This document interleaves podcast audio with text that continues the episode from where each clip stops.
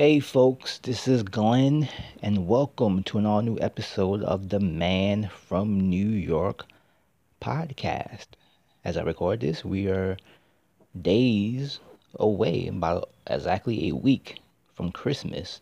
And of course, Christmas time, people, uh, of course, listen to their favorite Christmas songs. They are watching their favorite Christmas movie, thinking of their favorite Christmas stories. And of course, one of the uh, biggest stories is A Christmas Carol uh, by Charles Dickens, uh, Ebenezer Scrooge, the mean old guy who finds his heart after being visited by three ghosts.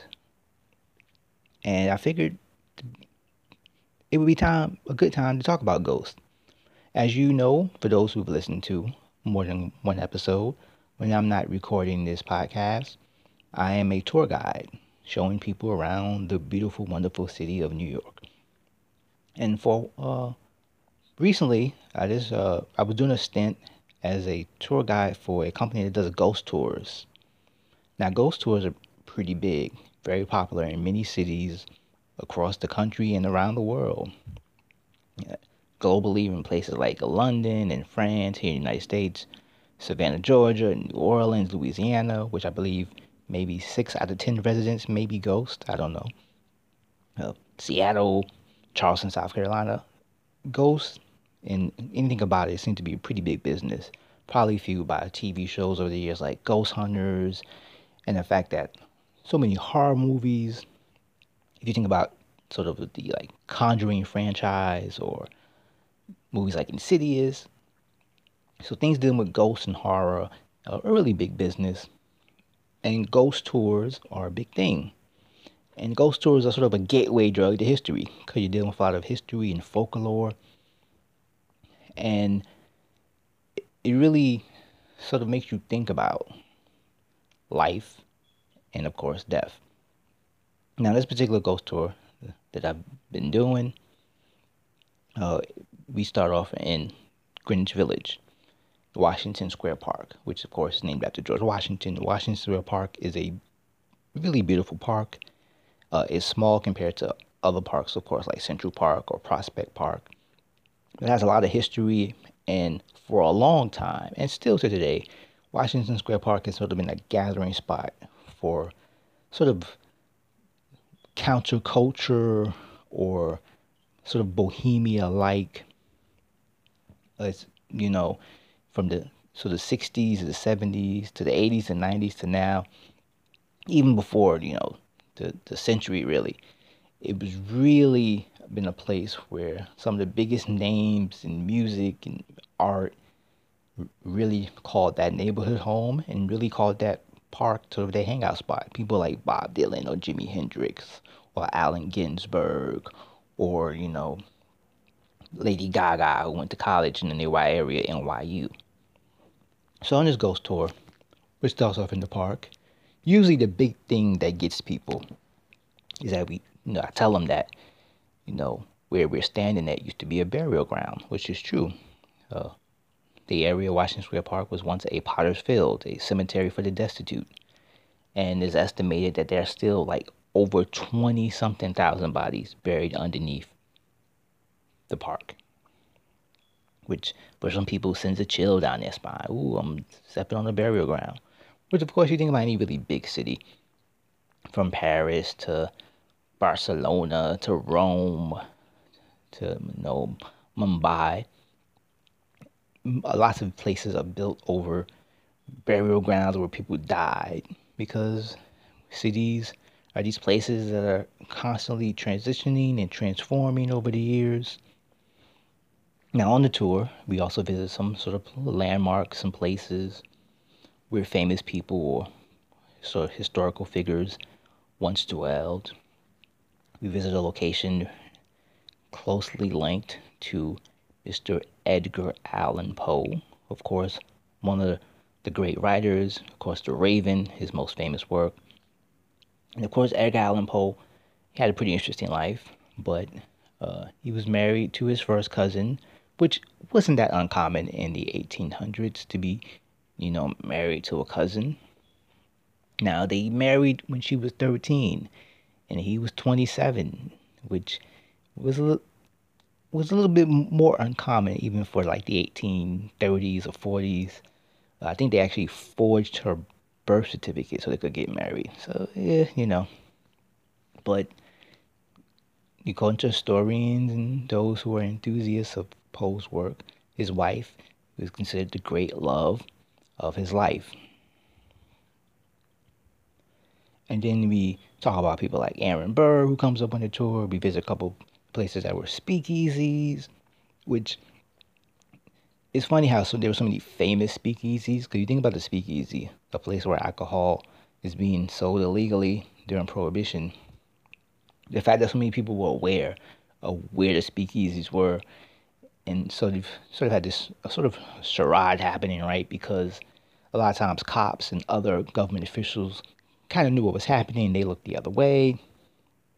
So it's really sort of all kinds of just, you know, really funny stuff uh, dealing with that. But the best thing about ghost stories is that they sort of tap into sort of the unknown. And people always consistently ask me, Do you believe in ghosts? And be honest with you, I always struggle with answering that question. And my most likely answer is there are things that I have seen or experienced that I'm sure there are rational explanations for. I just don't happen to know them. And I think most people can say that. And there's some people who, as a, they will say, as a matter of fact, I've seen ghosts. I lived somewhere that was haunted. I've felt or seen some things that, you know, were right out of a movie. And the thing about, I'm, I don't know, to me, there's some good things about being a ghost, and there's some bad things about being a ghost. Because the bad thing is you're dead, right? But the good thing is you don't gotta pay rent anywhere, right? You don't have to work. You, your time is pretty much your time, and you've got tons of it apparently. You can sort of just go where you want to go. You can, if you're a ghost, you can pretty much go to any Broadway show you want to see, right? Not no one's gonna ask you for a ticket pretty much any movie you want to see. Now, since you're not flesh, you can't really get into good restaurants. I mean, you could haunt a good restaurant, but you probably wouldn't be able to indulge in some of the eating. So that might be, you know, a little torturous. That would definitely make me angry. If I was a ghost, and let's say I was somehow stuck haunting a really nice restaurant, and every evening I had to see people eating, you know, steak and pasta and all kinds of amazing gourmet meals and drinking sort of fabulous, fantastic wines. I would that would make me a very angry ghost. I would be a poltergeist. I would be yanking people through TVs and doing really violent stuff, violent, ghostly stuff to people. So that, that, that would definitely make me a very sort of angry ghost. But when you think about it, it has to be some ghosts that are happy, right? They're just chilling. They're like, yeah, you know, I'm just doing my ghostly thing my spirit thing, just hanging out. Now, there's a particular ghost story uh, involving Mark Twain. Um, Mark Twain, of course, lived many places. He lived in New York. He lived what we could now call uh, sort of the border of, let's say, the East and West Village in a it's an apartment building now, but at the time it was a really beautiful home. He only lived there for one year, but apparently, uh, in the afterlife, came back to visit more than once. Which means must have been a really nice place if you only lived there one year and you come back to haunt the place. But this particular uh, apartment building now, uh, there was a woman who in the 1960s actually had moved in to the building. And this woman says that there were like 22 ghosts that she encountered while living there. 22. Don't know about you, but after maybe the first two ghosts, I might be out. By the time it get to 22, I mean, you might as well just stay and, you know, make it like a, com- a commune or something, you know, and just be hanging out. And you think about that many ghosts in one place, there has to be like a rivalry. There has to be fights happening where one ghost is like, wait a second, I'm haunting them this morning. What are you doing here? You don't get to haunt until tonight. You're early for your shift. And the other ghost is like, nah, I checked the schedule. I'm supposed to be here today. Uh, you know, rattling some things in the closet and making squeaky sounds.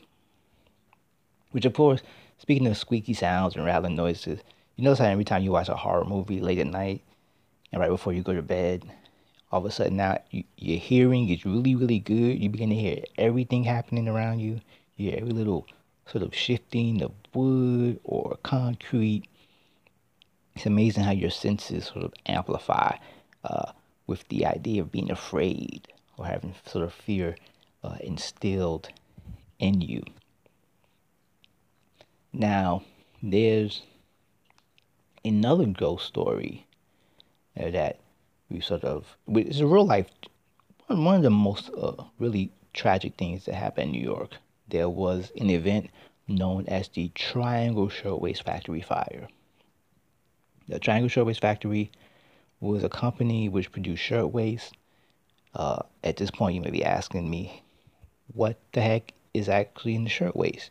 The shirtwaist was what they called the women's blouse during this time period over a century ago. And what made it so important is that this was the first time that a woman's sort of shirt top was separate from a dress. Made it easier for them to, dress, uh, sort of change up outfits. It was a really popular garment. It was, as I say, sort of the yoga pants of the early 20th century or late 19th century. Uh, this sort of became a sort of ubiquitous part of a woman's uniform or her, her wardrobe. So Triangle Shirtwaist Factory produced this fab, produced these garments, and they were situated in a building in the village, three floors. It was a spring day. Uh, apparently, someone was taking a cigarette break, and an unlit cigarette was thrown into either a bin that was flammable, wooden, or a bin that happened to be filled with other flammable fabrics and objects. The exact reasoning is still not known. But anyway, a, a fire erupted and it was a horrific scene. People were trapped. Uh, most of these employees were women. They were immigrants from Europe. And they were trying to, you know, escape these flames. And many of them were jumping from the windows out to the pavement as thousands of people in the street surrounded them. And this event sort of really captured people's hearts because of how it played out. Uh, this event took place over a short period of time, less than 20 minutes. But after these 20 minutes, 146 women were dead. And the youngest victim was around probably 13 to 14 years old. And this event led to sort of many changes as far as labor reform, workplace safety, because in the months before the fire, there had been big labor strikes involving the garment industry, involving also this particular factory. And it actually, there's an HBO documentary about the Triangle Shirtwaist Factory if you're interested. Uh, I think if you have HBO now or any sort of HBO on demand, you should be able to access it. But it really sort of goes into detail about some of the sort of horrific scenes of that day and some of the history and the backstory before the actual fire. And it's, but this is one of those great tragedies in New York that people, you know, people talk, people know about it. A lot of people know about it because it's talked about in history books and history classes. But there's another tragic event here in New York City which no one really talks about, and you know, hasn't been much depicted in anything. Uh, the General Slocum uh, sort of I guess crashed. It was basically it was a ferry that crashed, and this was also 1900s early, and uh, almost a thousand people died. And you can you can imagine that this is one of the great tragedies, and you would think something like this horrific happened in New York. Uh, it was a ferry that was going from uh, the Lower East Side. I believe I might be wrong. I know was going on the East River. It was either going from the Lower East Side to Brooklyn or from Brooklyn to the Lower East Side. But almost a thousand people died. And, but like I said, it's not something that really talked about a lot. I didn't even hear about this until I was an adult. Never, not once was it mentioned in any kind of school reading or anything or any kind of museum visits, there's a memorial for it inside Tompkins Square Park down in the East Village. And I believe the only depiction of this horrific event uh, in a movie happens to be a movie called Manhattan Melodrama, uh, starring Clark Gable, William Powell. And that movie, uh, Google Manhattan Melodrama, and there's a really good story how uh, the release of this movie led to another very famous incident uh, in history. So, you know what? I'm going to take a quick break and I'll be back with some more ghost stories.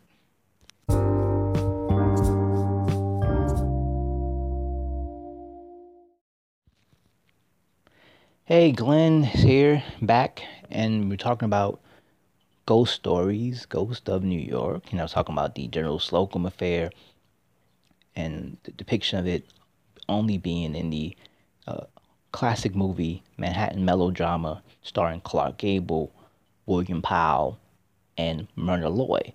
Now, for classic film fans, you think of William Powell and Myrna Loy, you think of The Thin Man. The Thin Man, a very popular film franchise about a, a detective and his wife, very urbane, cosmopolitan couple who loves drinking while solving a murder or two. But I was talking about disasters here in New York. But I mentioned earlier Aaron Burr, who one could say, despite all his accomplishment, life ended up becoming a disaster. Aaron Burr was a confidant of George Washington during the war. In the war, I'm talking about the American Revolution, not the, you know, cola wars between Pepsi and Coca Cola. For anyone who might be confused. And, you know, like during the Revolutionary War, George Washington be like, like, yo, what we gonna do? We, we might be losing. And Aaron Burr be like, uh, we gotta shoot some more Brits, uh, something like that.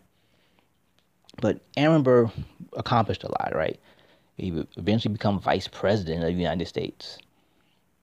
But he had this sort of contentious relationship with Alexander Hamilton, who, of course, himself a key figure during the American Revolution, a man who would help sort of organize uh, the banking system and structure the economy, first Treasury Secretary. And their lives were intertwined on many occasions. My favorite anecdote about them is the fact that both of them, trained as lawyers, would represent a person together. They were co counsels for a murder case. A young man had been accused of murdering a woman and dumping her body in a well. Well, that took water from a spring, on what we now know as Spring Street here in New York, located in the Soho area, which is known for sort of style and cosmopolitan flair. Uh, probably not so much back then, but that's one of my favorite anecdotes uh, about them. So, in the year 1804, Burr and Hamilton, after these sort of decades of tensions, decide to have a duel, not in New York City, but over in New Jersey, where it was legal for two men who had issues to shoot guns at each other. And I think it may still be legal there. I'm not sure. So they have this duel. Hamilton is mortally wounded. Uh, he would die. Uh, Burr would become sort of a, a disgrace uh, for that and for other things. Like at one point, he was part of some plot, maybe to confiscate some land out west and make himself a king. But as far as ghost stories, on this tour I was doing, uh, Aaron Burr's daughter Theodosia, she, uh, as a young woman, moved to Charleston, South Carolina, but frequently paid visits to her dad here in New York. But a ship that she was on, on her way to New York to visit her dad, disappeared, never to be seen again. And of course, there were stories that Theodosia's ghost haunted this particular location that happens to be on this ghost tour, uh, which is home to a very prominent restaurant.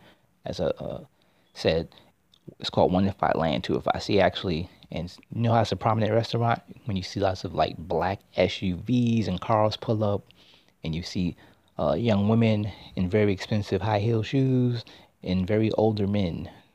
That's that's when you know a restaurant is a good restaurant. Young women with uh, expensive high heel shoes, accompanied by older, chubby men. That's the number one sign of a very good restaurant. So, the particular location, there have been some ghost stories over the years. And uh, I guess, I mentioned before, it'd be really hard to be a ghost and haunt a restaurant. But what if you were haunting a bar? Maybe you know you couldn't drink, but it might be a little bit a little bit more hijinks happening. The reason why I bring a bar up because speakeasies here in New York during Prohibition, right, were such a pop was such a popular thing. And there's a place in the village, uh, which is a very beautiful block. It's called Gay Street. And uh, you soft, sophomore humor people were like, "Ooh, Gay Street in the village." Yeah, yeah, yeah. So this particular street, very beautiful home, and this home once housed a speakeasy in the basement. And not only that, this house was once owned by a gentleman named Jimmy Walker. Not Jimmy Walker from Good Time, not Dynamite, but Jimmy Walker, who was mayor of New York uh, during a good part of the 1920s, that period known as the Jazz Age. And Jimmy Walker was a man who sort of epitomized that era. He loved the nightlife. He liked to party. He liked to boogie on the speakeasy floor, not the disco floor, but the speakeasy floor. And Jimmy Walker, you know, he had a mistress who he kept also in his house. And this is another place which has stories of hauntings and of ghosts, and also the gentleman who created Howdy Doody, that wooden puppet, which I've always found very, very creepy. But believe it or not, this wooden puppet was the most popular children's TV program of its time. This wooden puppet, perhaps you could say, was the biggest TV star in the world during this time period. So, you know, th- this is a stop that was on the tour, but it's just a really beautiful block. And what makes it really beautiful is that it's so quiet, which is when you think of Manhattan in New York City, you don't really think of quiet too much. But this is really one of those streets which for some reason happens to be quiet. But the thing about telling these stories to people is that it, you know, this gets them asking so many questions like, why did the ghost say this? Why did the ghost do that? Or where does the ghost come from? Or can have you can we capture a ghost? Like, no, I'm not. Do you see me with a proton pack on? You know, do I look like Dr. Peter Venkman? Hello, people, come on. You know, this is storytelling. This is folklore. We're not actually busting. We don't have any containment units available. Now, some of my favorite stories involving things of a ghostly nature uh, are not things actually that were on this tour, but you know maybe other parts of the city. Like everyone knows the story of the Titanic. Now, the Titanic was supposed to dock here in New York City until an iceberg docked in the Titanic. And you and I mentioned I made a Ghostbusters reference.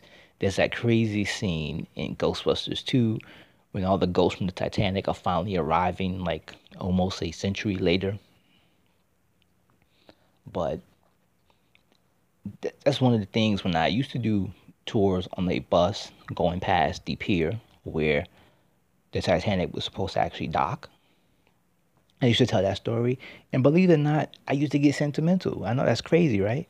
But I used to think about, wow, think about it. this is where the people from the Titanic, uh, Pier 60, this is where they were supposed to come. This is where they were gonna, you know, get off, go to their hotels, have nice dinners in New York and do whatever. But they never made it except those who were rescued and were bought and stayed by a nearby hotel. But it was like, for some reason, I used to make me kind of sad. And that's the thing about ghost stories. To me, ghost stories are really not so much about the scares or the jumps, but it's about remembering the past and remembering sort of what's lost, the lost opportunities, So when we talk about something like the Triangle Shirtwaist Factory and all those young women who lost their lives in such a short period of time, or even when I'm talking about the thousands of bodies buried underneath Washington Square Park, and you think about sort of, you know, a lot of these bodies were buried during epidemics when the city was so many different epidemics from yellow fever to cholera to other things that we may have heard of. Well, I'm sure whatever the uh, origins of the zombie ap- apocalypse is probably somewhere buried under there. But I think about sort of the short lives and the, the horror lives of people buried. To me, this is what ghost stories are really about. But of course, it's also fun to be scared about some of these things. So that's just a little bit of some uh, folklore as we get closer to the holidays. Hopefully, you will not be visited by any ghost, unless you're just a really horrible, sucky person, and maybe you deserve to be visited by some ghost to help you set you on your path. So you can follow me on Twitter and Instagram with the handle at Glenn Price Man. That's Glenn with two N's, man with two N's. Thank you for listening to the Man from New York podcast.